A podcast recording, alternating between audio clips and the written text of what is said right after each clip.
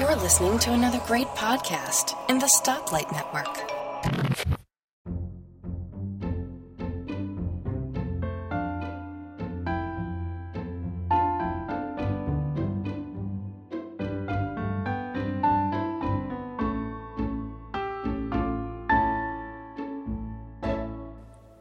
Hi, folks, and welcome to episode 14 of the Let's Talk Photography podcast. I'm your host, Bart Busschots. Joining me today, we have uh, a lovely panel, including someone who complained about our last show, and therefore I said, well, now you have to come on. the penalty if you complain is you have to come on and justify your complaints, huh? I guess. Or maybe I just need an excuse to get you on. One of the two. Anyway, um, the voice you're hearing there is, I promise it is actually Allison Sheridan, even though it sounds like Allison's evil sister or something. It- it- you may have noticed Allison is a little bit under the weather. Oh, I just have a traditional once a year loss of voice, so I feel great, but uh, yeah, it just sound funny, so that's good. So the cold weather in New York didn't agree with you? I think it's limit cycling. Uh, In engineering, you take uh, electronics and hardware that you need to go out into space, that kind of thing. You put it a high temperature, low temperature, high and low humidity. So going from 75 degrees in LA to 24 in New York and back, I, I blame it all on limit cycling. Well, that makes sense. Or you're going from a nice warm hotel room into a freezing cold into a nice warm hotel room. It was worth it, though. It was fantastic. Well, your pictures are lovely, actually. Which, since this is a Except- photography show, I should say. Yay! Um, Except I did not get to meet Antonio Rosario like I'd hoped. Speaking of which, Antonio, welcome to the show. Thank you, Bart. Hi, Allison. I'm sorry I missed you while you were in New York, but uh, I hope you feel better too. That's, I also found out I was within feet of Kenny Lee's office and I never called him. I, Oh. felt, I was so um, mad. Downtown in New York, downtown, right? Yeah, yeah. Oh, Okay, and finally, the uh, fourth member of our panel is Stefaan Lesage from the lovely country of Belgium. Good evening, everyone. And uh, I have to say, I'm happy to be in a podcast with uh, Allison. It's the first time, uh, I think. Uh, Really? been- Really? Yeah, yeah, it's the very first time I'm I'm in a podcast with uh, with you and Allison. So I should get an achievement for that. Some sort of You know, scout it's what- badge, is it? Yeah, yeah, yeah. this is actually a weird internet thing. Is I've met him in person twice, but Yeah. not been on a podcast with him, and that it's always the other way around. It was four years before I met Bart in person. yeah. I can't believe, because like, I'm pretty sure I met you through Allison, Stefaan. Uh, could be probably through through her podcast. Yeah. Anyway, this probably isn't really great listening for people. Photography. Um, so It is for last me. I'm trying to figure out the connections too, but I'm, I'm sort of the odd person out. right? Well, I know you through Victor. Ah, right. So, who I know through Allison. So actually, Allison is just responsible for everything. That's seven degrees of Allison Sheridan. Anyway, so last time we had a well uh, a rambling discussion, perhaps, um, on how to buy stuff, which I sort of figured would be a fairly long topic, and I think we ended the last show saying we'd do a part two anyway. But um, Allison, you're an engineer by trade, and you felt that while our rambling topic was fun, it was perhaps a little too rambling. Yeah, I I thought about this, and again, maybe it is the engineering background, but but in engineering, you start with uh, the the requirements. So I expected when you said you were going to walk people through how to choose their first camera or their first, let's call it big girl camera, it would be that you would start with the requirements on what kind of photography did the person want to do. And I was thinking along the lines of, you know, I want to do landscape photography, or I really like those portraits with the really uh, great bokeh, that that sharp focus in the fuzzy background, or I want to do flowers, uh, or um, I've got little kids and they're running around really fast in the house, and I want to capture those shots without a flash. You know, it, those are the kinds of things I would have thought you would start with. Would be the requirements. I have more complaints beyond that, but that was the beginning of what what bothered me.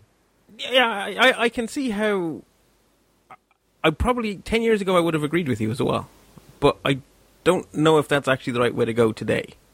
And the hmm. reason I say that is because no one comes to their first big girl camera, as you call it, without having taken photographs. Because everyone is taking pictures all the time from the moment you're like a toddler these days. So True. my thinking these days is that you should ask people what their pain point is. What is it that you can't do now that you want to do? Ooh, that's a good way to go at it. Yeah, so if you're using your your iPhone or Android phone and you're not getting those pictures of your little kids running around quite the way you wanted them, what would you what should you upgrade to to get those kind of portraits? Yeah, so so I think I, am not sure I actually said it as explicitly last time, but I think what I was driving at the whole way through the show was that find what's find what's not the way you want, and then try to fix that problem. Can I throw in a little quick story? Oh yeah, minor story like um when I was in junior high school and I was photographing with an Instamatic, and those I'm dating myself, of course, but those of us who were around. they are. Instamatic was Oh. a very small format film camera. It was smaller than 35 millimeter, but it was Oh. a basic. It was basically a box with a lens. And you Was it stuck a 110? yeah, 110. 110? I had one of those. That was my first. Yeah, and you camera stuck a cartridge in the back, and you took pictures with it. And I ended up I in school. I was we were about to go on a school trip, and I spoke to my father, and who was a photographer, and I said, "Look, I'm I'm just at this point. Like the this, I can recognize that this camera is not taking good pictures. I need something else. What can I get?" And he steered me towards a 35 millimeter Pentax at that time. And so, as you're saying, Bart, when you're saying this, I'm recognizing it's the same thing. It was like there's some point that you reach a limit, and you say, "I know this can't go any farther. What do I need to get to to go the next step?" And so I think it's funny that we were talking about digital, and it's like, wow, it's the same thing for me for film, and that's actually how I got in, involved in photography. But isn't that always the problem? Because y- you buy your first big girl camera, as we're going to now call them for the rest of the show, and you probably get it with a kit lens, and it has a you know a kit lens is usually fairly varied, but not spectacularly good in any direction. And then you bump into its edge somewhere. So then you buy a second lens, and then you bump into some other edge, and then you buy something else, and then you bump into something else, and you buy a new body. But your whole ph- photographic life is dealing with pain points. And You know, it might always be true with everything. If uh, you know, when I bought my first drill, you know, there was something I couldn't do with it, and I went up to the next level. That kind of thing. Maybe it's true with vacuum cleaners too. I don't know. yeah, My old Nilfisk seems like it's older than me, and I haven't hit a pain point yet. Apart from the fact that I have to do it every week. That's the pain point. See, that's where you need a Roomba. I wonder what my cat would make of a Roomba. Anyway, um, you said you had other points to make, Allison. Yeah, and, and now I, I should preface this. I should have prefaced this with I love the show. I love this show. The minute it comes out, it's one of the first things I listen to, and I and I love this one too. But like I said, it was a little more um, uh, randomly organized than I would have I would have liked. And uh, one of the things um, that I felt was that the mirrorless cameras got a real short shift, shrift in the uh, in the show. Um, when I went to buy my mirrorless camera, I went to Antonio to ask for advice, and luckily he talked me immediately out of the Nikon I was looking at. And he was a Nikon guy, and I'm a Nikon girl, so you know that was kind of interesting. And the reasons he gave were spectacular, which might be good to go through. Um, but I really think that mirrorless cameras fit uh, a category of people that might not be Bart but there there's you know and and part of what you had said in the show was that you're never going to get the uh, lack of noise uh, or you're always going to have more noise on a on a mirrorless camera say let's say of the same vintage was a point you made um, as as a DSLR because you've got a bigger sensor but the argument for that is then why aren't you using a full frame sensor? Why are you compromising and using a DSLR? So eh, maybe we could get into this discussion of who is a mirrorless camera for? What problem does it solve for people? I, I thought Gaz actually articulated that very well in the last show, where he said that you know he had family members who had a big camera and just never used it; it gathered dust. They moved to mirrorless, and now they're getting infinitely more out of their camera because they're actually taking pictures. Right, but we didn't talk at all about the capability of that. I mean, you could get a you could get a um, oh, who makes the G10 the uh, Canon. Canon. Canon? Yeah, Canon G10 point and shoot. That is also something people would use a lot more than they would maybe a DSLR that they don't want to carry around because they can throw it in their purse or the pocket, right? So, what is it that mirrorless cameras give you that's more than say the um, uh, the point and shoots, the high end, really nice point and shoots like what Canon makes versus uh, what is the, the Fuji that you've been talking about, uh, Antonio, that does not have interchangeable lenses? I mean, there, there's, there's really four sort of categories here that are above smartphone, but real cameras. And I just got a new one yesterday. Yeah, I saw that. I thought that might be fun to talk about. Yeah, So, uh, for example, my my uh, uh, daughter's mother-in-law went on a safari to Africa, and she bought a I'll call it a point and shoot. I don't know what these are actually called, but it has like a 400 millimeter lens on it. So she got these spectacular pictures of like lions. I mean, filling the frame. They got their face in it, and she was very very far away from them. It was the perfect camera for what she wanted to do. Might not be what Bart would want to do with it, right? Well, you're asking me? Sure, sure. Well, Oh, Maybe spoiling no, your because. I was thinking like you know, well, if I was going on a safari, I might not necessarily buy a new camera. I might buy a new lens for it. I mean, you know, it's like what is the, you know, you were asking before, Allison, about what's the what's the problem you want to solve. Um, you know, whether it's a mirrorless or it's a DSLR with a long lens, is is it you know, one's not necessarily going to be better than the other, unless it's you don't want to carry so much stuff with you. Well, can we categorize uh, what would push someone to a DSLR over a mirrorless camera? And and by the way, mirrorless doesn't necessarily mean it's not a full frame sensor too. Uh, what's what is the advantage today? If somebody's going out to buy one, they can go DSLR or mirrorless. What what would what would make you go to DSLR? Because I don't, I'm not sure I see a compelling reason for most people. Mm, well, the first thing that is popping in my mind for me, I started thinking about you know weight, you know um, how much stuff I want to carry with me, and I would think a nice basic. Uh, I'm thinking of the Fuji, um, uh, the new the new system, the XT1, which is looks like a DSLR, but it's not. It's a mirrorless. The XT1, yeah, XT1. Um, and uh, the uh, comparable system in DSLR could be a lot heavier, so you can actually be carrying a lot less um, stuff with you. And I'm thinking right. like so. Flip the question around. Why would somebody want a DSLR today? What would what would be the the the point where you'd flip over to that? Well, you see, it's all sort of sliding scales, right? So there's always there's an advantage you get, and usually the price you pay is bulk and or how much of your wallet is gone when you're finished. uh, well, can I just parentheses that though, Allison? That's a very good question because there's a lot of photographers now who are switching to mirrorless. Um, yeah, yeah, and someone and someone and someone just said if you want to be famous on the internet, write a story about why you're switching from DSLR to mirrorless, which I might do. Just, but I mean, you know, we're in this, we're in this place now where I think the the you know quote unquote mirrorless technology is starting to equal, if not in some cases, being better than some DSLRs, and I think people are beginning to switch. I'm not sure there's a you know this or that. I think people are going to be saying you know I think we're going to start to see a lot more of these mirrorless systems um, come into play. I think you might see higher end photographers using DSLRs because you need to have um, a camera that's more robust and can take a lot more uh, physical abuse. abuse. Um, whereas the mirrorless might be a little bit more, excuse me, might be a little bit more um, fragile and not, you know, you're not going to take a mirrorless into a, a, war zone, or you might not use it, you know, for shooting heavy duty sports. Just to, can I? Uh, yeah, no, go on, go on, Stefaan. Because I, I, think we're mixing up two things here. Uh, it's not because you, you talk about a mirror a mirrorless camera that you have a, a smaller, compactor camera. The Sony Alphas are as big as uh, as uh, the the DSLR, but they don't have a mirror inside, if I remember it correctly.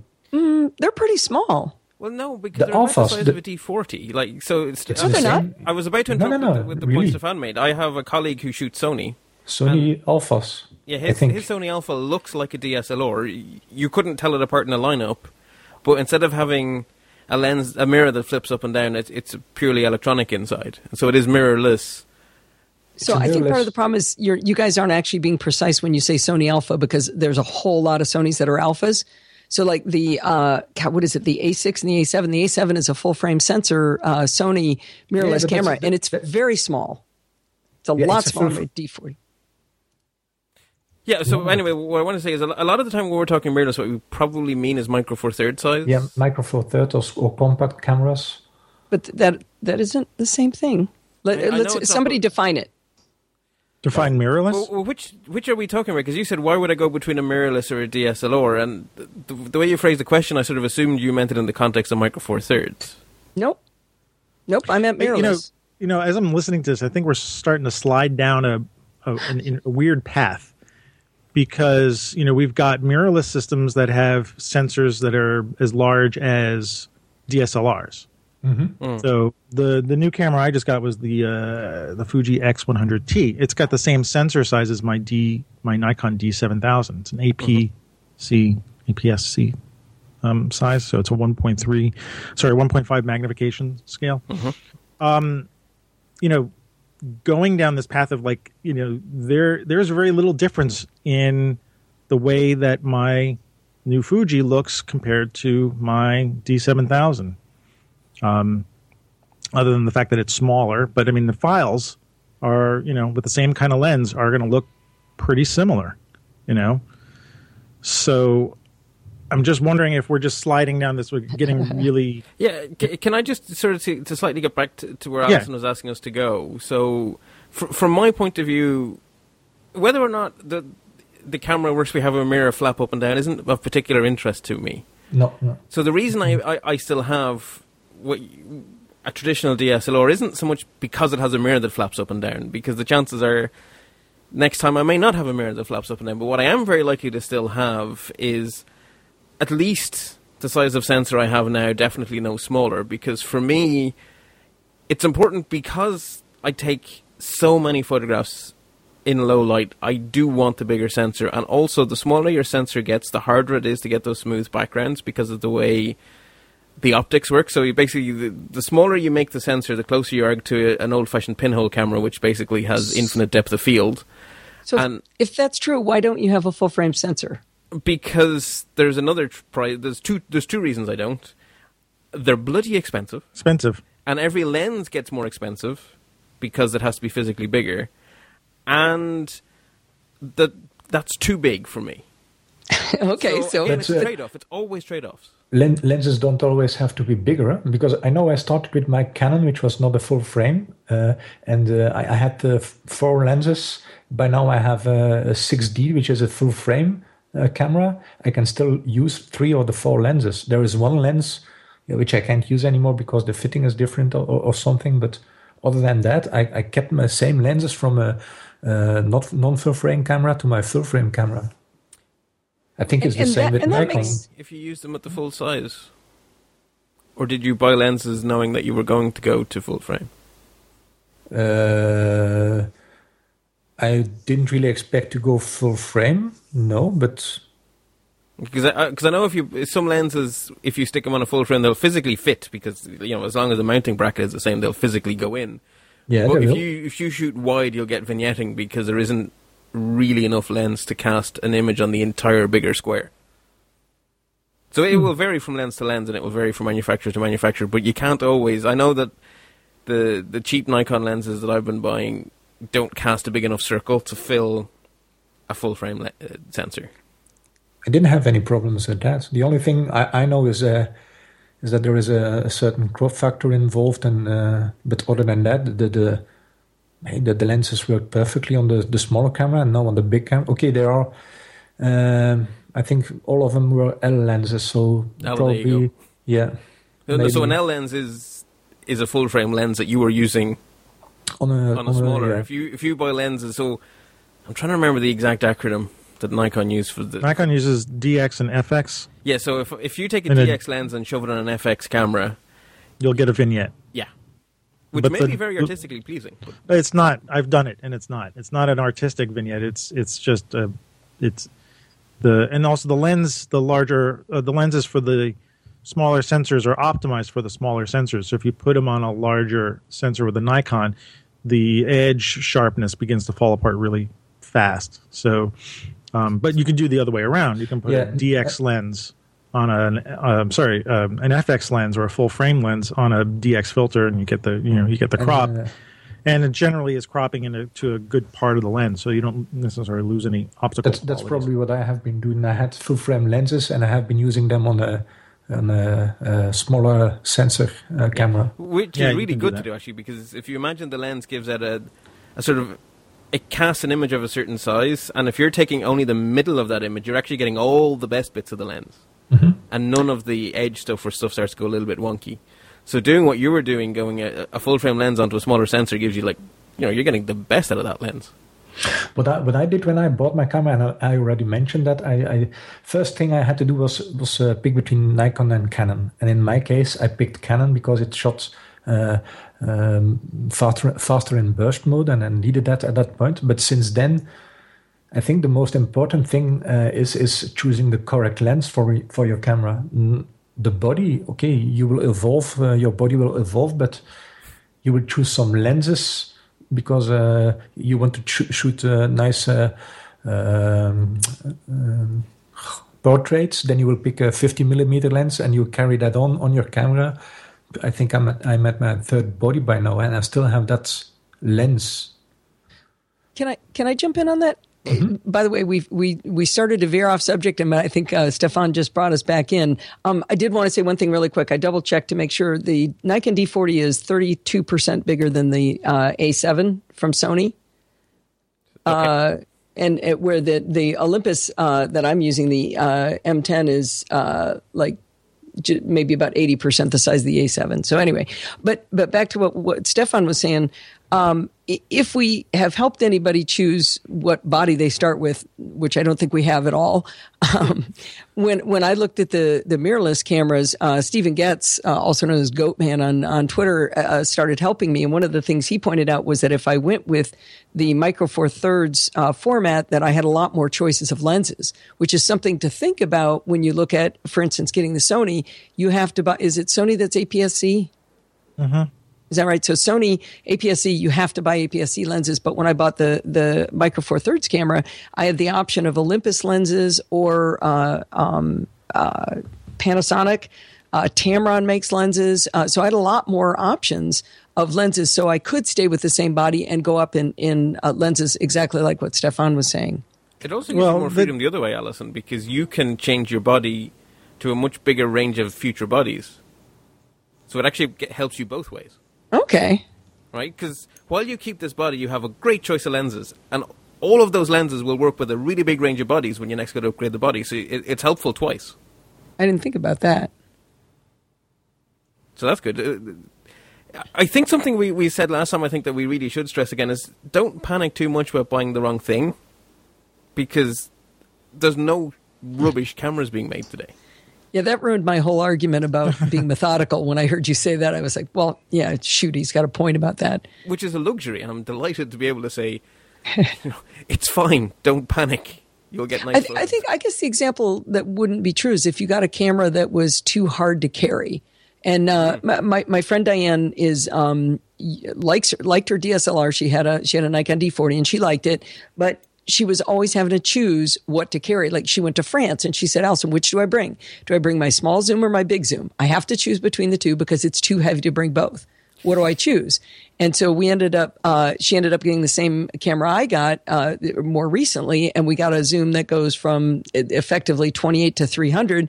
We slapped that on there, and for something that fits in our purse, we can have a fabulous camera with us. So it, it actually changed what she could take pictures of. I, think the ergonomics are probably more important than the technical innards. Which goes Yeah. right back to what, what what you and I have always said that you don't buy a camera until you've physically held it. Yeah. Oh, yeah. And, and oh, that was the other thing I wanted to jump in on. I, I know Stefaan was talking about going into the camera store and holding it, and that is how I chose Nikon over Canon.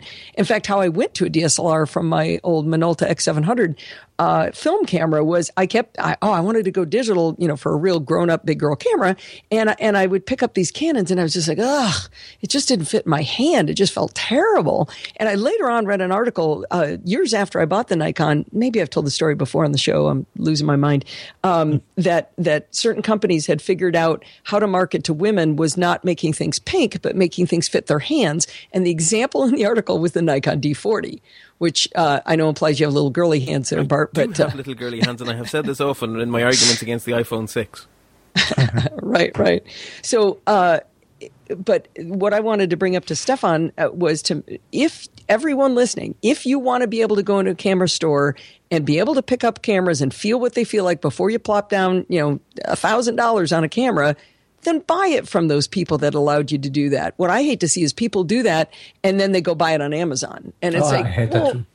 yeah, yeah. I, I didn't mean to imply that you did, Stefaan. No, no, no, no. But you're I, right. I just it, it drives me crazy when I see that. It's like if you want these stores to exist, then you better patronize them. In, in the good senses, and giving them your money, not saying Yes. mean things. yeah, yeah, yeah. I noticed Actually- that in, in many cases, even if the price difference is really big, if you mention that into in the physical so- shop, they will even try to uh, add something extra in or uh, try to compensate. If if the difference is really big, I know a shop here in Belgium where I had that. Uh, I said, okay, I want to buy it, but it's like uh, 300 euros cheaper if I buy the same thing on the internet. And uh, I know that they added some uh, some filters and and reflection screen to get it uh, comparably priced. Something where they, they've probably got better margins on those, right? Yeah, Um, Samy's camera used to do an interesting thing. If you bought it online at Samy's, it was cheaper than if you bought it in the store because if you go to the store, they have to pay those people to know what they're talking about. But they don't have to pay to ship it, so you'd hope that the, the, the shipping saving could Was go shipping to the separate? people. Well, shipping's a separate charge. Okay, but if you walk All into the things being physical store, you shouldn't end up paying more than you would online, including the shipping. If you get what I mean. If you compare No, no, no, because- walk out, you should Yeah, at least in the shipping's cheap compared to paying that guy to know what he's. This is a case of a store that really knows what they're talking Okay. about. You know, they're they're high end people. So it's almost a concierge service where you have you're paying a bonus for having like an expert to tell you what to buy or help you with Yes. buying decision. In my case, it's, it's the same. I know if I go to that shop, I will probably pay a little more than than an, another shop. Uh, but but I know they will try to help me and uh, they know what I need. They will uh, show different things. We will try different things out. They spend some time with me to to to show the features and explain everything, and that's worth my money. I can find that on the internet. I, I, I want to add, um, as long as we're talking about shopping and stuff, it, one of the things I notice, especially in the back of camera magazines and you'll, or online, you'll see a, an ad for a camera, and it, the price is really good. And um, I use two places, maybe three, to judge prices of cameras in, in B&H, Photo, Adorama, and um, usually the first the first two um, offers that come up on Amazon. And you know, you'll see a camera for four ninety nine, right? It's a B and H for four ninety nine, and it's Adorama for four ninety five, and on Amazon it's for four seventy five. And you see an ad for that same camera for three twenty five. Run away Yeah. What does that run away. It's just because there is something going on uh, with these guys who are pricing the cameras so much lower than B and H is one of the best prices that you can find uh, on a camera that is um, not a gray market camera. So gray market means that you're not. Um, they're importing the cameras from out of country, and you're not getting an American or um, I should say uh, um, a warranty from the country that you're buying it in. So, Oh. you know, I don't know if it works the same in um, Ireland, Bart, but I don't oh, know we, we have, well, we have Grey within market. the European Union. They they can't can't refuse us within another European country. But if if we come home with an American camera, Nikon Europe can say nope, not one of them. right, ours. it's the same thing. It's the same thing. So they'll, you know, there'll be lower prices for those. I'm always saying buy the camera with a warranty in the country that you're you're going to live in because if something goes wrong, you want to get it. You know, it's not worth saving the hundred and twenty five dollars um, to get a gray market camera when if something breaks, you're not you're going to have to pay twice or three times as much to get it repaired. Um, so use use the online, you know, use. I mean, even your camera, st- most camera stores will, you know, legitimate camera stores will have the basically the same price for the cameras. They don't mark them down too much. But if you see a camera that is like it's too good to be true, it's true. It's too good to be to be true. You can don't buy them from these people because then they'll what they'll some some places will do they'll take the charger out, they'll take the battery out, and they'll recharge you for all those things. Uh, and you'll end up paying twice as much as you would, not twice as much, but certainly a lot more than you would um, if you were buying it from a legitimate place. So always check the, the real companies that sell it. You guys mentioned warranties, and I was kind of surprised to find out that the warranty from uh, Samy's, like I said, is a very high end place, was not very good. It was 30 days, and at 32 days, my camera failed. Uh, I am pretty good at talking people into things, so I got them to fix it.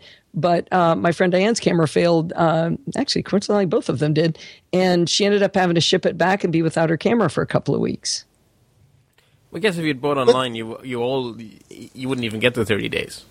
Yeah, that's true. Yeah, well, this, here's something interesting. I just got this Fuji camera yesterday, uh, and there's a there's a notice in the package. I'm just, I just noticed this for the first time. It says "Stop," big stop sign, USA only. Um, please do not return this product to your place of purchase before contacting Fujifilm. Well, that's Wow. backwards to what most things are, isn't it? Well, no, I've seen this. I've seen this for uh, there was some other piece of electronics I bought, and I can't remember what it was. And it wasn't an iPhone or iPad, but it was something. It was an electronic device, and the the notice was the same. It's a contact the manufacturer first before returning it to, or don't actually. It said don't return it. I bought it from Amazon. It's like don't return it to Amazon. Return it to us. Um, 'Cause so I know a lot of places have the opposite, where they say, "We don't want to talk to you. We'll talk to the person who sold you the thing." Yeah, it's interesting. Anyway, Yeah. this this is this is something new, uh, and they they printed it up on a separate. Uh, on the other side, they're saying Canada only too. Is please do not return this. pl-" Yeah, same thing for can, can, um, Canada. Interesting. So, I mean, it's probably in different countries, probably different regulations, but it's definitely something to you know. Yeah, and Allison, you said that you only get a 30 day warranty, but that's not really true because you have the full one year or whatever warranty from the manufacturer. Yeah, yeah. I, I'm sorry, I meant in store warranty. Yeah. Um, just before we move off this physical shops thing, th- there is another advantage to cultivating a relationship with a physical store. They often get, they often buy and sell second-hand things, which is helpful in two ways. If you change your mind and you suddenly go from being a Nikon person to a Canon person, it's helpful to have someone to go to who'll buy the stuff off you and then give you a discount on your new stuff, which is great because you basically go in with one load of kit and some money and come out with new kit, whereas you would have had to spend a lot more money otherwise. But it also means that if, if you strike up a relationship and you say, mm, "Yeah, I'm really interested in a new macro lens, but I'm a, mm, bit tight on money," if you happen to see something, you wouldn't give me a ring, and they will because they'll be happy to buy it off the person and they'll sell it to you to keep you happy as well. So there there is a real advantage to having building up a personal relationship with someone who runs a camera shop. That's a good idea. in the in in the shop where I go here in in, in Ghent. I know uh, I've been a customer there for years, and a year ago I uh, had a an, um, a video camera which broke two days after the the warranty was uh, was uh, over. It was a two year warranty, I think, but it was two years and uh, two days. By the time I got to the shop, it was two years and five days. So I'm, I was out of luck, and but because I, I go there quite a lot of a lot to buy all my gear, they uh, they even fixed that. They sent it in and they said, okay, we will we will make sure you get it repaired under, under warranty. Yeah, it it does help to have Yeah. a relationship. So And okay, it's a little bit more expensive than than some other shops, but then I don't have to drive through two hours to get to the shop. It's a, a ten minute drive, and I can drop my stuff there, and I'm quite sure I'll be I will get everything back the way it should. And there is also the other advantage that it's really good for impatient people. right? I can get it Yeah. now. New shiny. Oh, I have to wait a week for delivery. Or a new shiny. Ta-da! It's here. And, And and that they one of the reasons I bought from Samy's was I was able to go down and just go get it now. Yeah, that's that's uh, that's how they know me as well. As well, they they know if I'm coming into the shop and I want something that they they need to have it in the shop or they won't sell me anything. Because otherwise they're not being a shop. Yeah, Um, do do we want to stick on the topic of cameras for another while, or do we want to transition into the other bits and bobs, which is sort of what I had envisaged for this show? Sure. That sounds fun. That sounds Bits fun. and bobs. Yeah. Yeah, well, last time we, we did the cameras and we did the lenses, and I think cameras and len- uh, cameras were actually worth redoing again. So thank you, Allison, and I, I think this was a very useful half hour. So we did cameras, we did lenses, we did bags, we did things for holding it up: tripods, monopods, pieces of string simulating tripods and monopods. Pieces of string. We did. We did. We did I know, I know. It just took me a second. I was like, pieces of string. Yeah, well, we were all impressed with them. so you might think, well, that sounds like everything, Bart. You, you've covered all of the bases, but actually, my camera bag has an awful, awful, awful lot more in it than those big items. And so, I suppose the first question is, what do people think is useful to have in addition to those staples that people, if they don't have, should be thinking, oh, maybe, maybe actually I should spend the 20 euro or 50 euro as opposed to the hundreds for the stuff we've been talking about. Well, I have one that I, I think you mentioned, Bart, but I'm going to actually bring it up in kind of a little bit of a different context. Um, when I had the same camera you had, uh, you suggested getting one of these little wireless remotes. I think it was $14 for my Nikon. Yeah. Um, it was actually a pretty funny story. So Bart's telling me how great this thing is, and I have my camera set up on a tripod, and I'm trying to use it, and I'm pushing it, pushing it, pushing it, and then every once in a while the camera would fire, but a lot of times it wouldn't. And it wasn't until later that Bart explained to me that the Nikon D40 only had a sensor on the front. So I'm standing behind it trying to take pictures. so I got the D. That was simply the dumbest thing ever because most people, most time we want a remote is when you're on a tripod and you're probably behind the bloody camera. Well, the so I you're upgraded to the selfie of D50 I suppose it's for selfies, but Yeah, yeah. people do selfies with DSLRs. Well, I thought with the Nikon D5100 with the articulating lens, that was one of the big, great advantages. Now, picture holding a, a, a, a Nikon DSLR at arm's length. First of all, you know, hold it for about 30 seconds before you're going to drop it anyway. But my lens was so big that I couldn't see the articulated lens, the articulated uh, screen around the lens. So I had to guess where it was anyway. So I never successfully took a selfie. I tried many times. Um, but one of the uh, advantages of the um, of the camera I bought, the Olympus uh, EM10 mirrorless micro four thirds camera, which by the way we never defined the difference between those two. excuse me, is um, it has a it has Wi-Fi built in, and what Wi-Fi built in allows me to do is connect my iPhone to my to my camera, and I can completely control the camera remotely from my phone. So I can, uh, like the remote that we had, I can take a picture, but I can also I can change the the aperture and shutter and and and ISO. I can change all of those things, and I can see what the camera can see. So in doing a group family portrait, I was able to say, "Oh, Elaine, you're covering up Daryl's face," because I'm looking at it. I didn't have to take a picture, run over, look at it, go back, take a picture, run over, look at it, and uh, and so I think a remote is really handy. In this case, a wireless remote or the Wi-Fi remote is even cooler.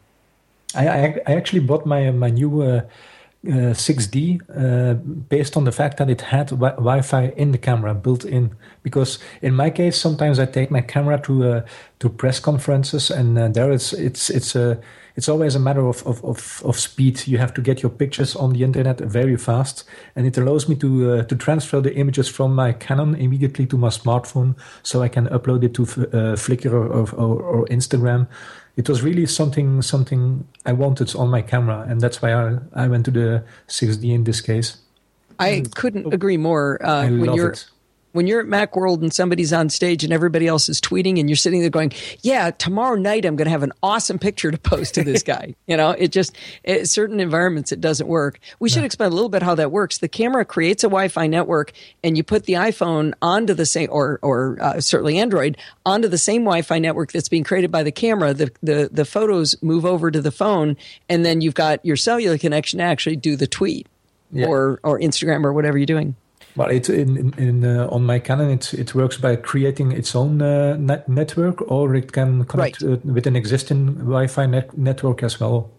So yeah. it can so, make its own access yeah. point, or it can use an access point which is already there.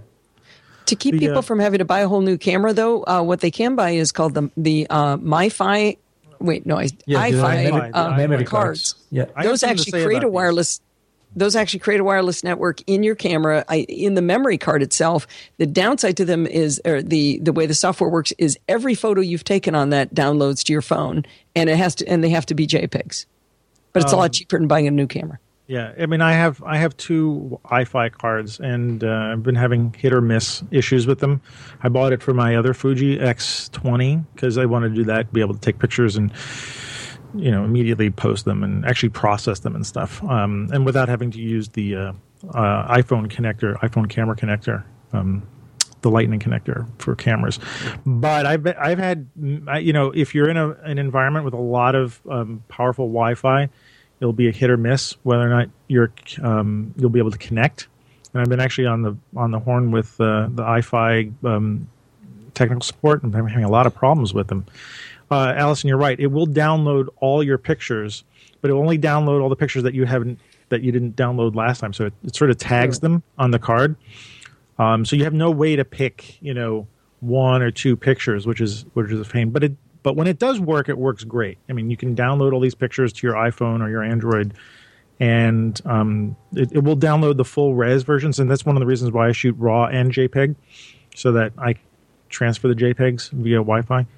Um, and the new Fuji X100 now also has the Wi-Fi built in to it. So, and there's a nice, there's a decent Fuji app, and I'm using it for doing remote street shooting so that I can set my camera up around my neck and walk around with my iPhone and take pictures of people, and they don't know I'm taking pictures of them. Wi-Fi is also the magic that makes the tiny little, almost featureless GoPro cameras into such powerful tools because the camera themselves are spectacularly dumb. They just use Wi-Fi to let you use a smartphone to make them clever. Yeah. And I will add, as a part of this, like if you're going to use the Wi-Fi, the cards, or the camera, do buy yourself a couple of extra batteries because yes. it's nom, nom, going yeah. to eat, and on your phone or whatever wireless device you're going to do, because it's going to eat your battery power like mad. Especially with the smaller cameras with the smaller capacity batteries. My my little Fuji, I, I have like eight batteries. Um, I am and, shocked at how fast I burn through batteries on the Olympus. I could take thousands of photos on my D40, and I'm I'm literally in the hundreds on uh, on my new camera. Well, there's the there's the main part of the main switch between a DSLR style camera and a mirrorless is that everything is being I mean, there's so much power being used on a mirrorless camera. I mean, it's running. You're running the. I'm looking through the all time. viewfinder. Right? You're looking for, just looking for the viewfinder, and I was going to say that's I was going to bring that up before. It's one of the differences between the mirrorless and the DSLR is that often with mirrorless style cameras, you're looking at um, you know you're always looking through an electronic viewfinder for the most part. Uh, part of the plus about that, just to go back for a second, is that you're actually going to see the style of the picture that you're shooting. When you're using an optical viewfinder and DSLR, you're just seeing reality. You're not seeing your picture converted to black and white or something like that. But if you're on a mirrorless and you set your camera up to shoot black and white, you're going to see what the picture looks like. You can get an actual preview of it. But all that stuff eats up power. Yeah, So- it's kind of it's kind of funny because like my little D40 had a very low power battery. If you look at the, like the megawatt hour contraptions, it's kind of a teeny wee thing. It lasts months. Forever, yeah. Yeah, my D5100 has a much more powerful battery. Goes through it in a week. It's, yeah. Anyway, it, So yeah, ba- buy lots of batteries, and and and um, my experiences, the third party batteries have been terrible. Oh, interesting. I was just going to Uh, ask you that. On the, I think I have the Wasabi batteries or something like that. My experience of them has been, at least on my Fuji cameras, is that they'll work for a while. They'll go from three, like at three pips, you know, the little icon will go from three pips instead of going from three two to one. They'll go from three, and then it'll shut off. ooh, So I get no indication between that the battery's running out. It will just go, you know, it'll work well for a while. So I'll I will probably never buy those batteries again. And they're not that much cheap. At least with the Fuji batteries, they're not that much cheaper than than the brand name. So I'm just sticking with the brand name. And other people might have different experiences, but my experience with those batteries has just been not good. So I, am almost positive we bought Wasabi batteries for Steve's uh, GoPro and they worked well.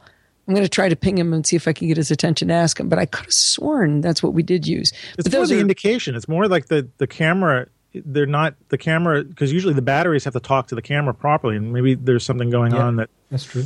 at least with the Fuji, uh, the Fuji software, the firmware is just not talking to the batteries very well. Maybe it's working better with other cameras, but I had that with uh, with one of the batteries uh, on my uh, 6D as well. It is a, a non-camera, non-Canon battery, and uh, if I put it into the camera, the camera even says, "Okay, you can use it, but I won't be able to tell you if it has enough juice. It, I can just say if it's empty or not."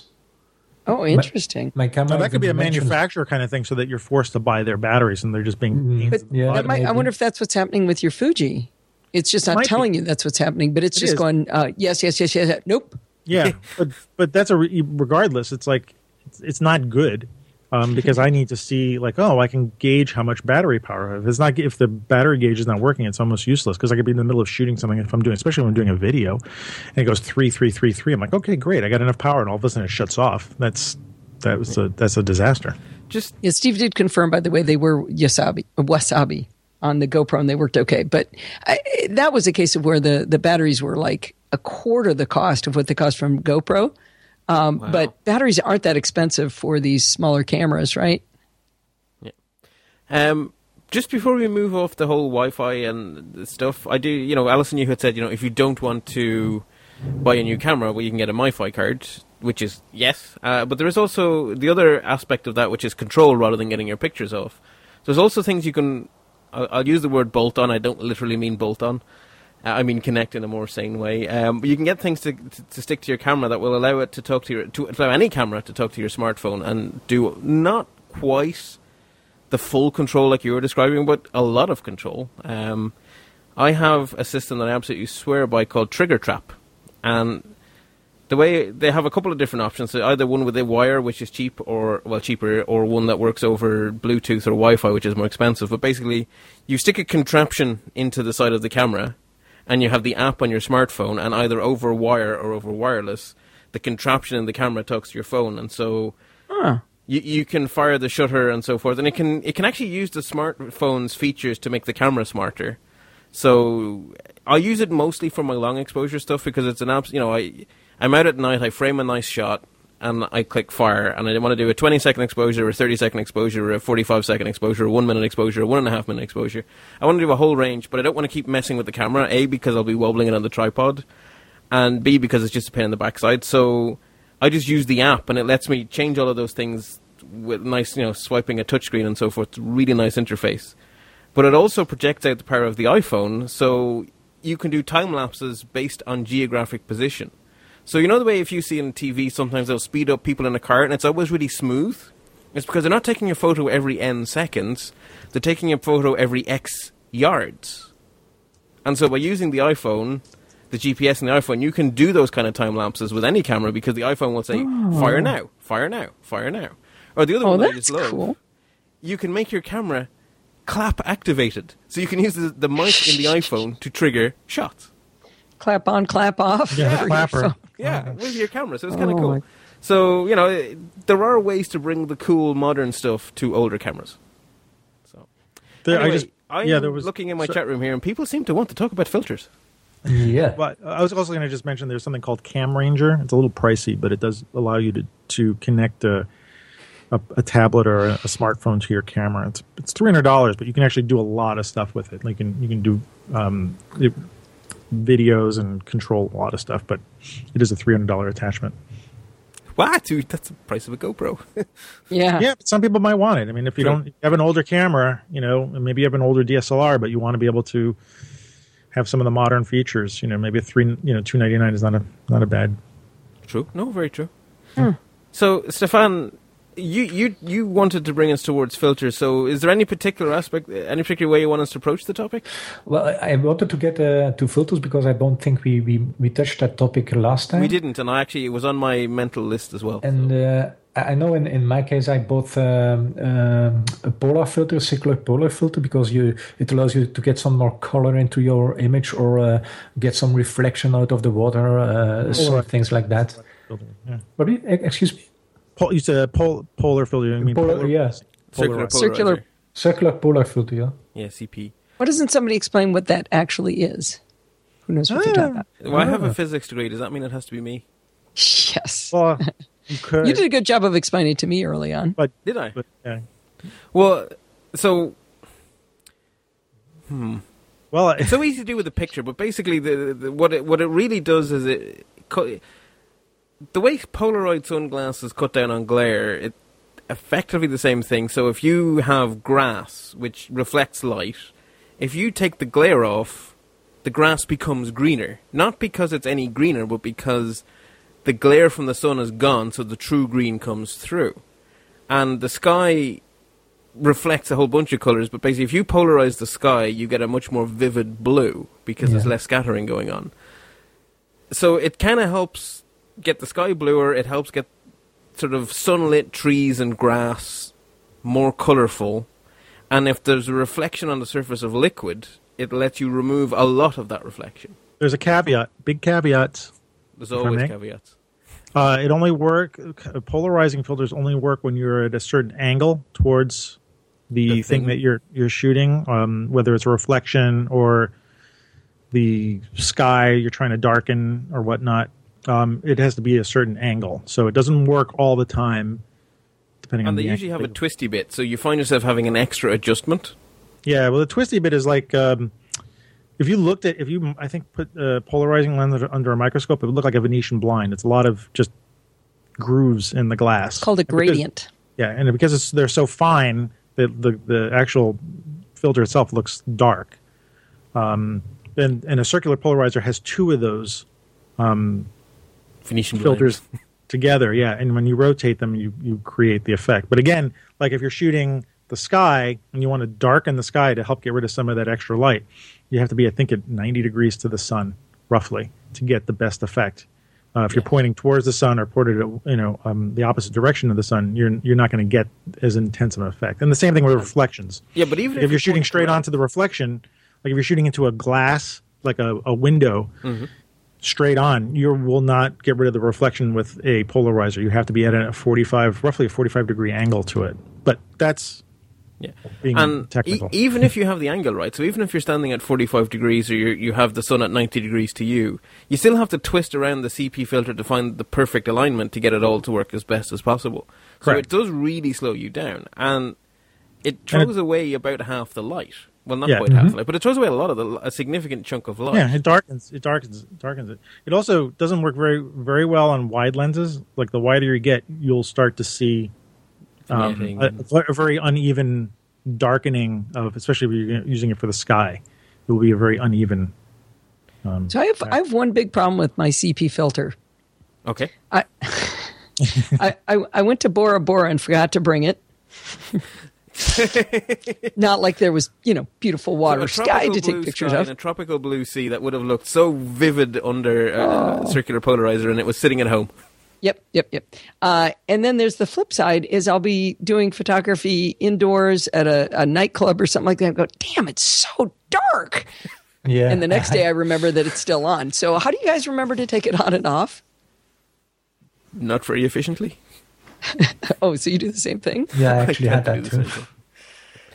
I have Um, the same the other problem thing- with neutral density filters. Yeah, that's what I was before trying go to mention, the before we neutral go to density one. NDs, just to say that if you buy, remember if you're putting any filter of any sort in front of your lens, it will reduce your image quality and because there's an ex- there's two extra surfaces introduced into the equation at least, and every time light passes through a surface, you have the possibility of internal reflections, which cuts down contrast, can cause glare, can cause uh, all sorts of funny effects, and if your filter isn't of good optical quality, it'll cause all sorts of weird effects across the frame.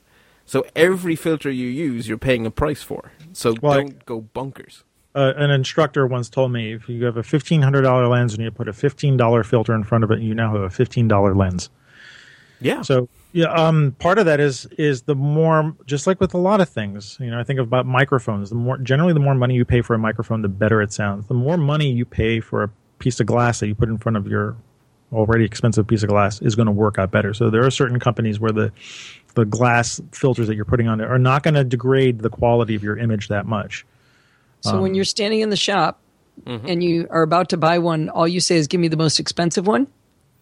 No, because then you'll probably get ripped No, off. but they'll give you the cheap one and they'll rip you off. Yeah, I mean, the Well, so idea how is do you figure it researching out? The, the brands. I mean, one of the brands I use that I almost swear by uh, is B and W, the I letter want B. spoon fed. But I don't want to have to do my own research. I think, Allison, there's no way around buy. B and W. I don't get kickbacks from them, but they're good lenses. And uh, uh, let's see, there's another brand I can't think of it off the top of my head, but um, um, I rarely use inexpensive filters, and I actually rarely use filters. And Allison, you said if you forgot your polarizer, Mm-hmm. you can do some of the stuff in post production. There are some decent. It's not There are some it's decent same, filters that simulate polarizers very well, and you have a little bit more control over them. It's not actually affecting the light that you shoot, but it's affecting the processed picture. Um, and I did want to also talk about neutral density filters. If you want to, Bart sounded dubious, though, of what you just said. He was Yeah, picking I- a d- funny d- You can't. Physics is physics. You, you, you can't. You, you can sort of simulate it, but it's really not the same thing. no, you simulate. I said simulate. Yeah. It's not sim- the the definition of simulation means it's not. Okay. The No, it's thing. just. It's, I'm just saying it's like you don't you don't have to have a cow that you forgot your polarizer. Oh, and okay. w- actually with a lot of a lot of with filters, I mean like neutral density filters that you use to like maybe gradient the sky. So like you're shooting at dusk and you want the sky to be a little more magenta. Some people actually put a gradient magenta filter on. Two things that does. First of all, it locks your picture into having that color. So if you ever wanted to say you go back to home and you say, well, you know, I didn't want the sky magenta. Well, guess what? That picture now is stuck in magenta, Bake that and one you've got yeah. yeah, and you've got to filter that out. So there are pluses and minuses like to doing it afterwards in post processing because you have a little bit more uh, options. When we were shooting film, you really didn't have the choice. You would just swap about a bunch of filters out, and you would try this magenta and that yellow filter, and But end pa- up with them. particularly though with ND, you, you often can't simulate. So a reason you might use a, a full neutral density And filter. ND? So ND is Neutral neutral density. density. which means that it's a perfectly grey filter. In theory, assuming you buy a good one, it is the same amount of light gets blocked, the same percentage of the light going through gets blocked out from one corner to the other. It is just a perfectly grey filter. So all it does is subtract light, and you choose. Why do I want to block out light? Ah, I'm getting there. Ah, so you choose whether you want to block out one stop, two stops, eight stops, sixteen stops, and you can stack them if you want. So imagine you love that look of moving clouds. And you can do that at night really easily. You can expose for three minutes, no problemo. You can do it at ISO at ISO 200. It still works. It's fine. You can do really long exposures. But if you want that sunlit, if you want a shot of a landscape with the sky moving during the day, you cannot possibly expose that long without getting a blown out shot. So the oh. only way to win is to to remove light before it hits the sensor. And so a neutral density just subtracts one stop of light, two stops of light, six stops of light, whatever the neutral density filter is. And so waterfalls are another example. You want that really silk smooth. Yeah, I was going to say waterfalls. Yeah. yeah. So it's when you need a long exposure, but there's too much light. Well, the answer is take it away.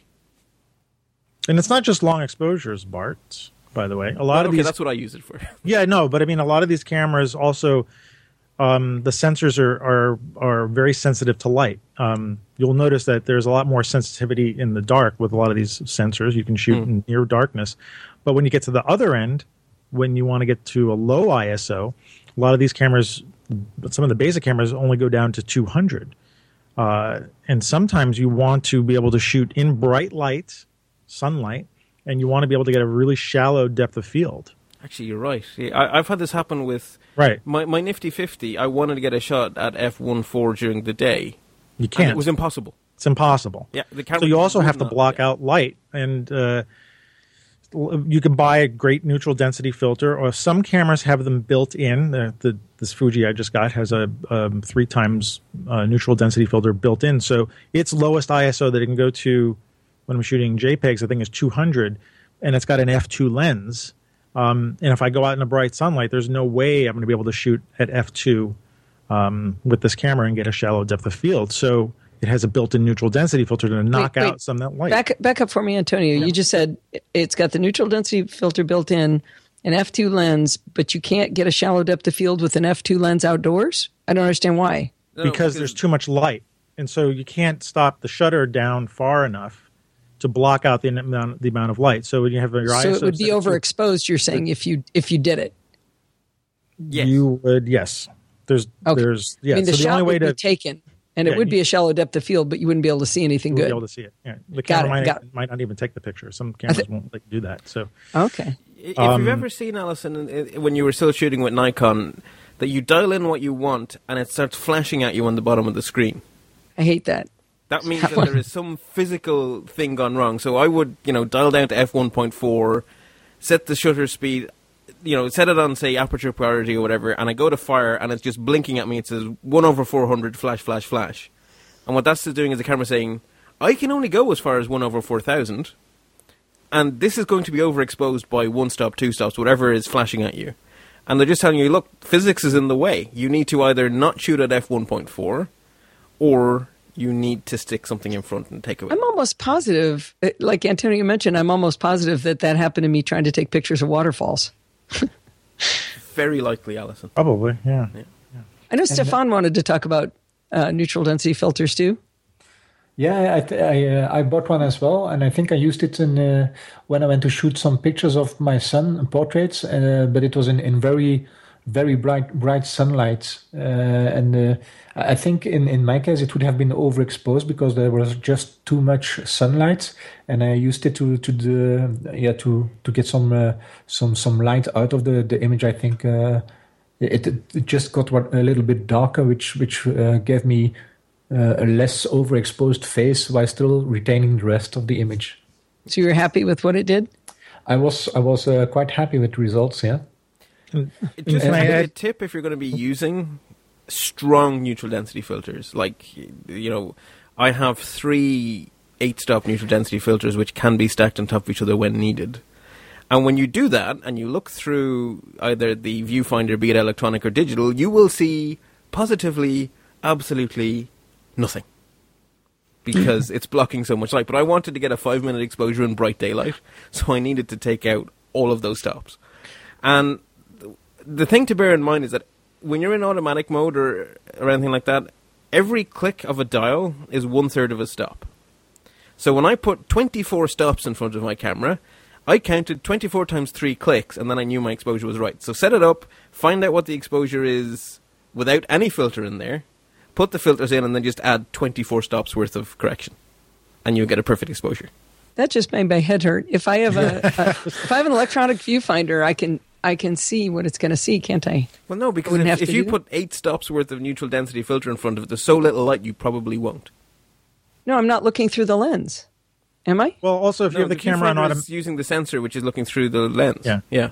but also if you have oh. the camera on automatic, it's going to try to compensate for that. The, the camera doesn't know that you put a neutral density filter in front of it, so it Just knows it's really dark. it's, it's, Yeah. it's really dark. So it's going to try to compensate in its way. So generally, you need to uh, work it somehow manually so that Yeah, you know, so- the so camera's not compensating for the loss of light. So my my approach is take the filters off, get everything right, then put the filters on and just click the appropriate count the amount of clicks you're making on the dials. And every dial is worth the same. So if you say darken the ISO make the ISO less sensitive by eight clicks, that's eight times a third of a stop gone. Then you change the aperture by another eight clicks, that's another eight gone, and then you change the exposure by an eight clicks and that's another eight gone and you're you're where you should be. So you you can mix and match. Every click is worth a third of a stop. It doesn't matter which of the three legs of the stool you shorten, they're equal. Which is the magic of shooting in full manual, which I don't have to tell Antonio about. And, and to keep your bag lighter, um, we were talking about circular polarize. Uh, there are circular polarizers. There's Yeah, also uh, circular neutral density filters. That, which that's What? what I have. yeah, so you can rotate them. They're essentially Mm-hmm. kind of like polarizer filters, and they will get darker and darker as you As rotate. you rotate, yeah, Oh, sorry, And- I, I'm used to hearing them called, was it VAR ND? variable yeah, and probably filters, variable and the And one of the things you can get, and one of the things I bought is um, filter adapters. So you can buy one very large circular neutral density filter, and with adapters, being able to adjust and put them on your different size lenses. So you don't Oh, necessarily. why didn't you tell me that earlier? Jeez. That won't work for a I got like You 16 end up buying- filters now. Right, you end up buying one filter for each lens, and you can buy an adapter and put one filter. And I sold all, I got rid of all my filters from my old camera and bought them all over again. And just be sure to buy the filter for the biggest lens you have. Yes, the buy the largest. Yes, opening. seventy-seven millimeter generally is the largest you'll probably ever. You probably won't even have a seventy-seven. Why didn't but, you uh, tell me that earlier? There's also Seventy-two uh, millimeter. standards for these kind of things. Like, is it Cokin are a very famous manufacturer? They make actually rectangular shaped filters, and so what you buy is a Cokin mount, and then it has different screw-in bits for the back. So you buy one set of filters, one mount, and then little adapters to stick it onto any lens. Yeah. Can I tell a sad story? Oh, go ahead, Stefaan. What's your opinion on on the the whole uh, UV filter thing? Ah, I've, we I've, were I've heard, there. It's, yeah, Yes. I've heard a lot of a lot a lot of people say, yeah, don't put it in front of your lens beca- because it just takes things away. But on the other hand, I've also heard people say, okay, put one on to protect your lens. If you get a, a scratch, it's on the the UV filter, not on your lens. I, wa- I wanted to hear what's, what what your opinion I'm is going to on. let Antonio go first, and then I'm going to have a strong opinion. Um, I've I've been shooting since I was 13 years old, and I have yet to ever smash my lens into something where I needed a UV filter. Protection. If I was wanting to protect my lens, I'd put a lens um, cap. a Yeah, lens hood on. Yeah. Because a lens hood is going to block anything, unless someone's going to throw a spear or something directly at your lens. In which Then, case you have for that other matter- problems. Yeah, and then for that matter, you know, a UV filter may not help at all because if something is strong enough to break a UV filter, it's going to hit the front element in your lens. I'm not putting any UV filter, and I'm making the quote things in my fingers uh, in front of my lens. I think it's a way for uh, camera shops to be able to sell you something for another 25 bucks. Um, I don't think you need it unless you're going to a war zone and you really need to, or you know, you expect dust storms. Um, I can't see a, a need for a, a, a, piece of cheap glass in front of your lens just to protect it. Just don't bang your lens. Be be aware of where you're walking with your lens, and chances are you're never going to bang it. If you have a if you have a hood on it, that's probably going to take the brunt of the the hit first. Actually, I don't need to express a strong opinion because Antonio has just said everything I was going to say. It's it's it's a scam. But uh, I'm, I'm, I don't know, uh, but wouldn't that also help uh, if you go from uh, uh, uh, hot inside to cold outside, so the condense gets on the on the on the filter and not on your lens? If that happens, your your your um, LCD screen is going to condense. Your viewfinder is going to condense. The, the lens is probably the last, and you, the inner element of your lens is going to condense too. You don't ever. In fact, you know. Here's a tip: you're coming in from a cold environment to a hot environment. Um, keep your camera in the bag. Mm-hmm. Don't ever walk in like you're coming in from a freezing day and you go into someone's house and they've got you know heat going on. Leave your camera in the bag. Don't take it out. And vice versa. If you're coming in from a hot environment, and you're going into a cold environment, leave it in the bag. Until that's when? when you're going to get your that's Until when it the condensation- equalizes, Allison. Until it Until the equalizes. temperature yeah, the, the bag is usually the same temperature that you've been outside, and it helps to gradual. So just give gradually it some time. yeah don't ever especially like if you're in the in the north here where everybody's house is really super heated and you go outside that's you know you know you, you'll walk into someone's house, your your your camera's toast, and so the filter is not going to, you know, filter is not going to make that much of a difference. And know. Allison, you're not going to have this problem in your part of the world. With our temperature variability of six degrees. Yeah, yeah.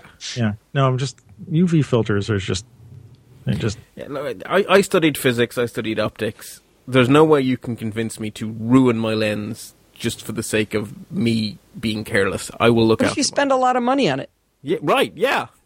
No, what if I, I'm asking a serious question? You said with the other kind of filters to make sure you spend a lot of money, and that way you get better one. Can't you spend a lot of money on a? But it doesn't uh, take the physics away. You can spend a lot of money But and it's not the doing least anything. bad, but it is still two more surfaces. And The other every filters time have a light ray purpose. crosses a surface from one refractive index to another, you get a reduction in image quality. The question is how big of a reduction depends on how cheap you went. And filtering out, filtering out UV rays doesn't do anything. That's a for load of- photo- I'm Baloney. pretty sure actually that the sensor does that. The stuff the within sensors the camera. The sensors doing that. Now UV filters were probably big when we were shooting film, and they may have made some difference because films were, you know, certain chemistries and they were affected by light in a certain way. But as our sensors are getting better, they are they are doing their own um, UV filtration. So we- Okay. we don't need that. Don't. Now Nope, we nope. we've actually got on for an hour, and I still want to talk about a few more gadgets. So uh, Wait, can I tell my horse my Oh, terrible I'm sorry, sad you had a story sad first? story. You can, but we're definitely not ending on a sad story. So we're doing at least one more topic after this. Okay, okay. I'm having too much fun. I don't want to stop. Um, so one of the things I have a habit of doing is I buy something new, I buy a new Mac, and I keep my old Mac around for a really long time to make sure it depreciates as much as possible and isn't worth anything by the time I sell it. So it, it's a process. So when I when I bought my new camera, I said I said, well, look, I can sell this old camera for this much money. I could justify buying the new camera because I'm I'm out literally only two or three hundred dollars net from selling all my camera gear from the Nikon to go to the Olympus, wow. and um, yeah, so that was that was a pretty good deal. But the trick to doing that was to do it quickly because, as I believe, I think DSLRs are are not going to be increasing in value. So I went through on a tear and I took pictures of everything and I and I posted all on eBay and other places. And um, by the way, little tip uh, for those who use Facebook, that is the best place to sell things because people know you and they're willing to buy what you're selling and they don't negotiate as much too. Little hint. Um, so so anyway, I sold everything off, and and I I- if I sold a lens, I would put the filter in the picture to hopefully get a little bit more money from it and that kind of thing. So I got rid of all the filters. When I was all done, I had this one filter left, and for the life of me, I couldn't figure out what it was. It was very very very dark. And it had kind of this big goopy little smudge on it. And I kept picking it up and setting it down, picking it up, setting it down. I on my desk for a while. I'd fiddle with it while I was on the phone. I, while I was on the computer, I couldn't figure out what it was. And finally, I just said, okay, screw it. The camera's gone. I don't know what that thing is. I'm going to throw it away. A week and a half important. later, week and a half later, Steve says, hey, there's a partial eclipse of the sun. Where's your solar filter? and the worst part was it wasn't just that it went to my old camera. He had bought an adapter ring so that it would fit on his video camera. Oh, So it didn't No, it really didn't- belong to your camera at all. Well, it did. It fit my camera. He had bought it for me when we went to Australia to see a total eclipse. And uh, so we, we ended up, sadly, uh, he was so sweet. He, he took, uh, he had a pair of those uh, sunglasses they give you for looking at the sun during an eclipse that have the, the, the right filters for doing that. And, uh, and he taped uh, his filter ring around the the uh, filter sunglasses and put black tape on either side so that basically I had a ring to hold on to that had black tape up and bottom and then over my over my actual lens was this crappy plastic filter and I got great pictures of the sun. he, he bought me a new one and he wrote on the outside what it is. don't throw away. But Don't just, you know, sell. the, the mylar is a safe thing to use for that kind of thing. So you know, eclipse shades are okay for looking at eclipses, thank goodness. But never, ever, ever, ever, ever, ever, ever, ever, ever, ever, ever assume that you can take welding glasses to look at the sun. And always, always, always, always, always hold it up to the light to look for pinholes before you use any sort of solar filter, because otherwise you'll go blind. Yeah, this one this one actually says not for direct viewing on it. Like you can't look through this with your naked eye. It's made for the camera, which is interesting. You should, yeah, you should always read the manual for anything to do with the sun. I mean, Galileo went blind discovering the sun had spots. Can I just say one last thing about filters? Yes. about the UV filter too to just knock them down some more. Um, should you use them for protection and you bang it, it there's a good chance that that filter is going to get stuck on the front of your lens and you're either going to have to send it in repair to get it taken off. I think Tom, my partner Tom, He's got a, a UV filter that I think got banged onto the front of his lens, and he can't get it off. And so now, unless he can go get it repaired, every shot he's taking is being taken through uh, less than optimal. I'm sure. I, I'm sure you're super sympathetic and don't mock him at all for that, right? I mock him every minute. I and if he was I here, I'd mock him too. So Well, before we finish up, um, I'm wondering. I should. I didn't tell any of you about this up front because I've just had the idea now. So if this doesn't work, I'm sorry. But maybe I, I'm pretty sure we all have something in our bag that's cheap and that people that people wouldn't think of, but that you actually think is really really useful. And so maybe we should just end by, by where sort of a little tip of a little gadget that we have that people may not think of that we think they should consider. And I'll go first to show you what I mean. And the single, well, not the single most useful thing I ever bought, that would be the camera. But among the many useful things I have bought is a three axis bubble level that fits in the hot shoe of a camera. It cost me £5 sterling. And it's just so a horizontal bubble level, a vertical bubble level, and a planar bubble level. You stick it into the hot shoe, and if you're shooting wide angle and you actually want to get the thing level, you can never tell through the viewfinder. Ever, ever, ever. You just stick it on, set it level, lock your tripod, and fire. And I use it for all of my astronomy shots, and they're just so much better now that everything is actually planar. And it was probably the cheapest thing I've ever bought. And so that would be my little tip. And the reason you want three axis is that you can flip vertical so you can take portraits as well as landscapes. And so that if you're ever doing a, a panel you want to stitch so that you get everything level in all axes so that when you spin around on the tripod it'll all work out and you won't end up dipping into the ground or something horrible.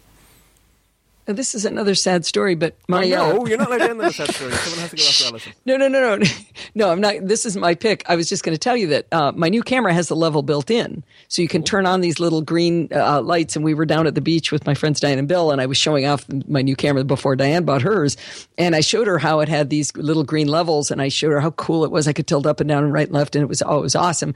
And I got home, and every single picture I took that night was crooked. What?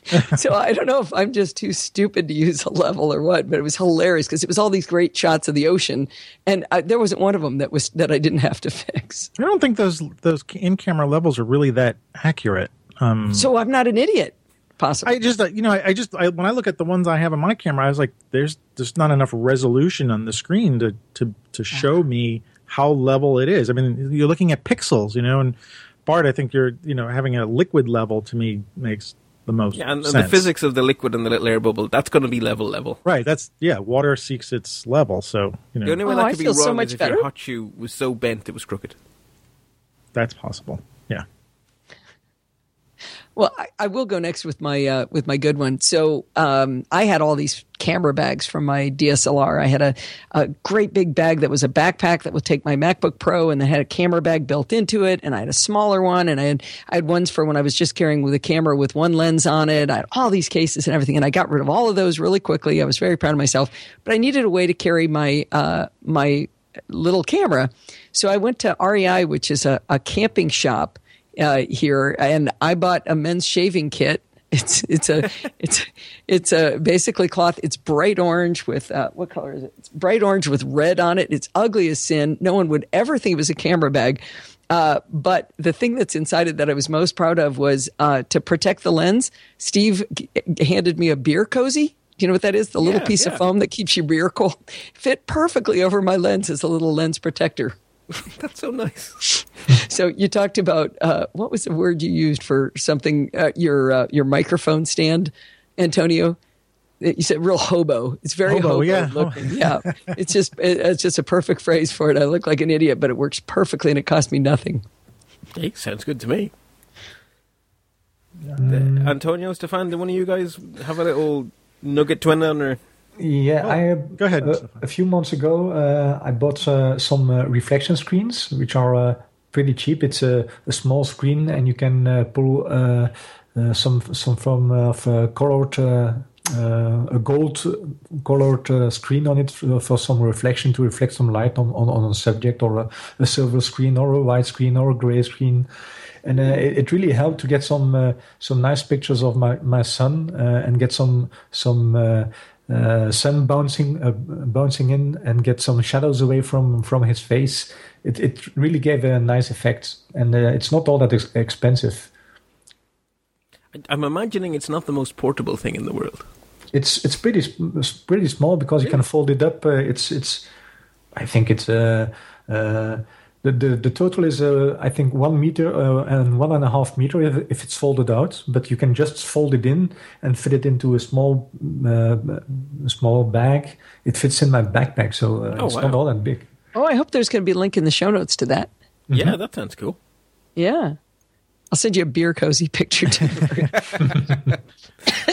So mine may not. It's not totally cheap, but it's not crazy expensive. Um, I have purchased from a company called Hoodman um, a little loop, which is a magnifier with a covering on it that will um, you put over the LCD screen of your camera, so that during when I take pictures in very bright light, sometimes it's very very hard to see Yeah.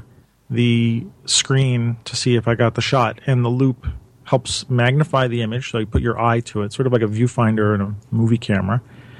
Um, so you put it over the screen. You're able to enlarge it maybe two times, and you can see all the details on the screen, all the information, and you can see the picture pretty well. They're they could be like a hundred bucks, um, but there's probably companies that make less expensive versions of it, and you can, it's, also very good if you're going to use your camera to film to make movies as well, because then you can put this eye cup over your eye, and you can be able to see the screen um, while you're shooting. So um, I wouldn't call it cheap, but I find it incredibly useful um, for checking details and pictures when I'm in the bright sunlight, and it actually helps when I'm shooting at night too.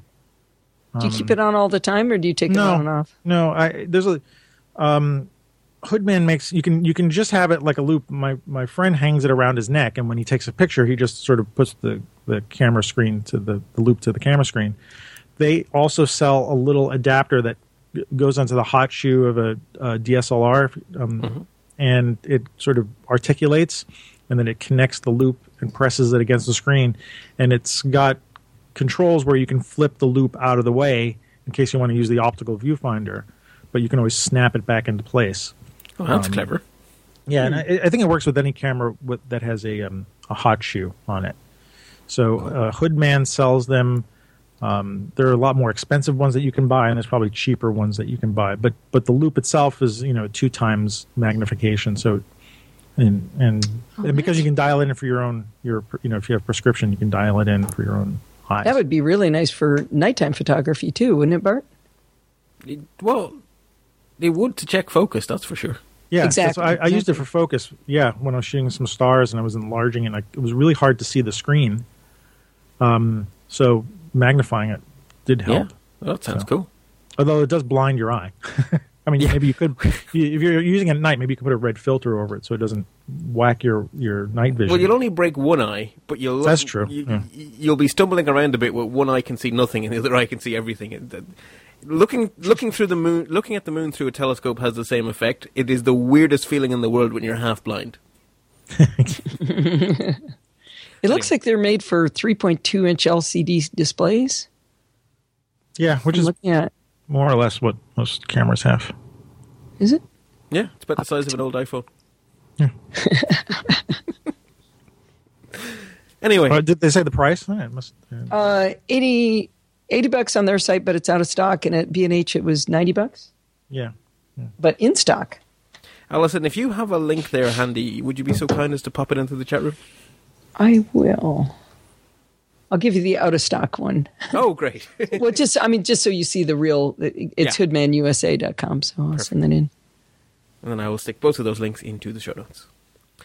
And uh, speaking of show notes, you'll find them over at let's-talk.ie. The other thing you'll find over at let's-talk.ie is a button to submit questions for a question and answer show because I'd like to do one either December or January. I think we, we should have some questions together. So we have a few questions in the bank already, but if any anyone out there has any other questions, big questions, little questions, you know, be creative. You know, no such thing as a dumb question and all that. So if you go to let's-talk.ie and click on the link to submit a question, or if you just go to the shortcut URL let's-talk.ie forward slash photo queue, that will redirect you to the forum as well. I hope some other people do it because I'm getting afraid that people are thinking this is the answer Allison's questions. there are a lot of your questions. That is that is true. That's because I'm always some question- people in the bank. Um, I have I have Good. some other ones in in the queue. It's not really Good, a good. queue because I sort of pick and choose the ones that make me go ooh. Um, actually, no, I pick and choose the ones I think will have really good conversations. Um, but I'm not quite flooded in them, so please do send them in. Um, the other thing you'll find over there is two large blue buttons that say support the show. Uh, one of those large blue buttons takes you to our the, the, to my page on Patreon, which is a really cool service that lets you become a patron of the arts for the 21st century. So the idea is that you pledge a small amount of money for every show I produce, and assuming I produce it, then the money is paid to me, and if I don't produce it, I don't get nothing, which is pretty good motivation for me to do the show. Um, and the other Can I make a plug for that, Bart? Can you make a plug for that if you like? Yeah, yeah. If if you guys are listening and you're liking the content and you're really liking the fact that there wasn't an ad plopped into the middle of the show, consider giving to his Patreon because that's how it's working without ads is because he has this Patreon. And I mean, you know, 50 cents, come on, you know, 50 cents a show. The great thing, like Bart said, is if he doesn't get a show out, you don't pay. So he's really motivated to get the content out because he doesn't get any money if it doesn't, uh, if it doesn't come out. So I think Patreon's a spectacular model and I'm glad to see you're using it and it's getting some traction. Well, it has another really good advantage, right? Because if you click on the PayPal button that's also there and you donate a, a dollar, 74 cent of that dollar goes to PayPal for their fees, and I get 26 cent, whatever way the math works to make that work. Whereas if you donate 50 cent via Patreon, pay, PayPal still get a fee, but it's one fee off the total amount for the month, which means that of your 50 cent, I'm probably getting at least 45. So it's Now that is interesting because that depends on, on where you are because I get 97% of whatever goes to PayPal. Wow, I did. Yeah. I never get that. I no, it doesn't work like that for me at all. I wish I knew Right, why, right. but it really doesn't work like that for me. Um, it's the, the fees are a big deal when you click the donate button. Um, so you know, five dollar donations, the vast majority comes to me. One dollar donations, I see almost nothing of. So it, it- PayPal really are not a good way to send small amounts of money, which is why Patreon is such a joy because those fifty cents are genuinely useful through Patreon. And I Plus, mean, it's an awesome show and you should donate Yes, thank you. Um, or complain like I do. well, no, all feedback is good, right? Although there is a downside. If you, if you make a really eloquent complaint, I may ask you to be on the show, which is probably a bonus. anyway, thank you very much to the panel. Um, I really appreciate you guys giving your time month after month to come here and be interesting for people. So thank you for that. Um, I don't remember what way order we did the introductions, so I won't pretend to do them in the reverse order. Um, Allison, where can people find more of you when you're not here? I do the NosillaCast podcast, a technology geek podcast with an ever so slight Macintosh bias. Uh, I can normally hit that note, and it's over at podfeet.com. And one of the main reasons you want to go listen to that is because every other week, Bart Busschots is on the show uh, doing whatever, as I like to say, blows his dress up to have a conversation about in the tech world. I would like to point out I don't wear dresses. but you might have a big girl camera. And, uh, and on Twitter, I am Podfeet. P O D double F E T. Uh, Oh, Stefaan, no, where- one F double E T. did I get that wrong? double F E T. Oh, goodness me. Sorry. Stefaan, where do you hang out when you're not here? Well, you can find uh, our Dutch uh, tech podcast at, at tech45.eu. And uh, if you want to find uh, more uh, about me, you can always uh, try on Twitter or on Facebook or on any uh, social media. It's uh, under my name, Stefaan Lesage, S T E F A N L E S A G E. Excellent. Now, before I let Antonio plug himself, I'm going to plug Antonio's show. So, Antonio and Tom do Switch to Manual, which is a cool website, and they do really cool, like, in person physical stuff in New York. So, if you're going to be around there, that's cool. But you guys started a podcast, and I think it's really cool. I've Yes, listened to all of inspired by- back episodes. Yeah, inspired by you and uh, Allison. After all the podcasts we were on, Well, so what I we haven't love- plugged. What I love about podcasting is that everyone brings something unique to the table. So, although both yourself and Tom come on this show, when you guys do a show, it's completely different. And Yeah. I, I love that about podcasting. Yeah, we're Tom and I talk a lot about photography while we're having coffee a lot, and we thought let's just bring that you know to as many people as we can. And so we try to have little short conversations. But we're we're just posted our fifth episode. Um, Yay! Yeah, mm. and uh, I have the sixth one in the can. That will probably go up next week. Um, and we want to talk about like you know not again the technical part of photography, although we do bring that up, but more about what goes into making pictures, what what what you do about making pictures, and and switch to manual is all about like our idea is that we want to teach people to go back to the manual controls of their camera because once you know how to use the manual controls, you can use the automatic controls and understand what the camera is doing, and you will have more control over what kind of pictures you want. So, our idea is like, well, let's take those and like, how do we, you know, how do you use that to make to create the kind of imagery that you want to create? So, because we're in New York, we call it street shots. The, the podcast is called Street Shots. So, I, I, you guys have a really good rapport with each other, and the conversations come off really well. So, I would highly recommend people listen. 20, 20 minutes of great photo talk, nice little bite-sized chunks. Uh, I really think the podcast has great potential. So keep it up. Don't pod fade. Thank you, Mark. yeah, yeah. Um, and that's switch space two space manual, and or you can search on Street Shots two words. I tried them both wrong. That's how yeah. I'm, I'm, telling the people the right way to do it. That's a good point, yeah. actually, because I initially didn't find the podcast in Downcast because I used the digit two, like the Twitter handle. Mm-hmm. Yeah. So then when I put in the letters TO, I found it straight away. Yeah. So then that's our website, switch2manual.com, which we also have the podcast there. Yes. And uh, yeah, on Twitter and on Instagram, we are switch the numeral 2 manual. I had to save that one character. Hey, you only have 140 of them. 140. yeah, and uh, we're big Facebook people, so uh, come and join us on Facebook. And um, we just did a photo walk in a historic area called Greenwood Cemetery, so we posted a bunch of pictures there. Um, so we want to share pictures and our stories on Facebook as well. So we like Facebook. Cool. So join us there. Yeah. I don't like Facebook. So if you want to join in with this show, we have a Google Plus group where with the shiny green Let's Talk Photography logo, so you'll spot it easy enough. It's called Let's Talk Photography.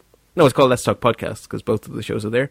And we also have a Flickr group, which is Let's Talk Photography. Um, and so if any of our listeners take pictures, just share them on the, the Let's Talk Photography group, and then we can all enjoy each other's work.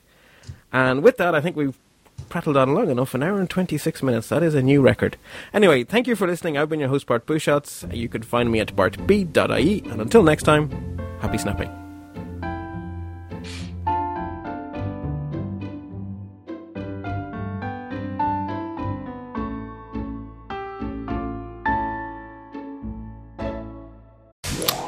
You're listening to another great podcast in the Stoplight Network. Hey Tim. Huh? Tim, we're going to do the show. Oh, I'm, dude, I'm playing Boba Fett pinball, man. But Tim, it's time for us to record Tech Fan. Well, this is about. Oh, dang it! Oh, it went in the Sarlacc pit. I hate when that happens. Um, Tim, Tim. I know you like pinball, but we need yeah, to do our show. We need to talk about technology and, uh, and gadgets, uh, and even video games, even pinball. And oh, did you say something about pinball? Yeah, I did, but you weren't listening. Hmm. I think I'm gonna. Oh. Yeah. Uh, Tech Fat. I think it's going to be a solo show. Go Boba Fett. Oh. Huh? I'm sorry. I'll put this down. What? Let's record a show. It's the Tech Fan Podcast, right here on the Stoplight Network.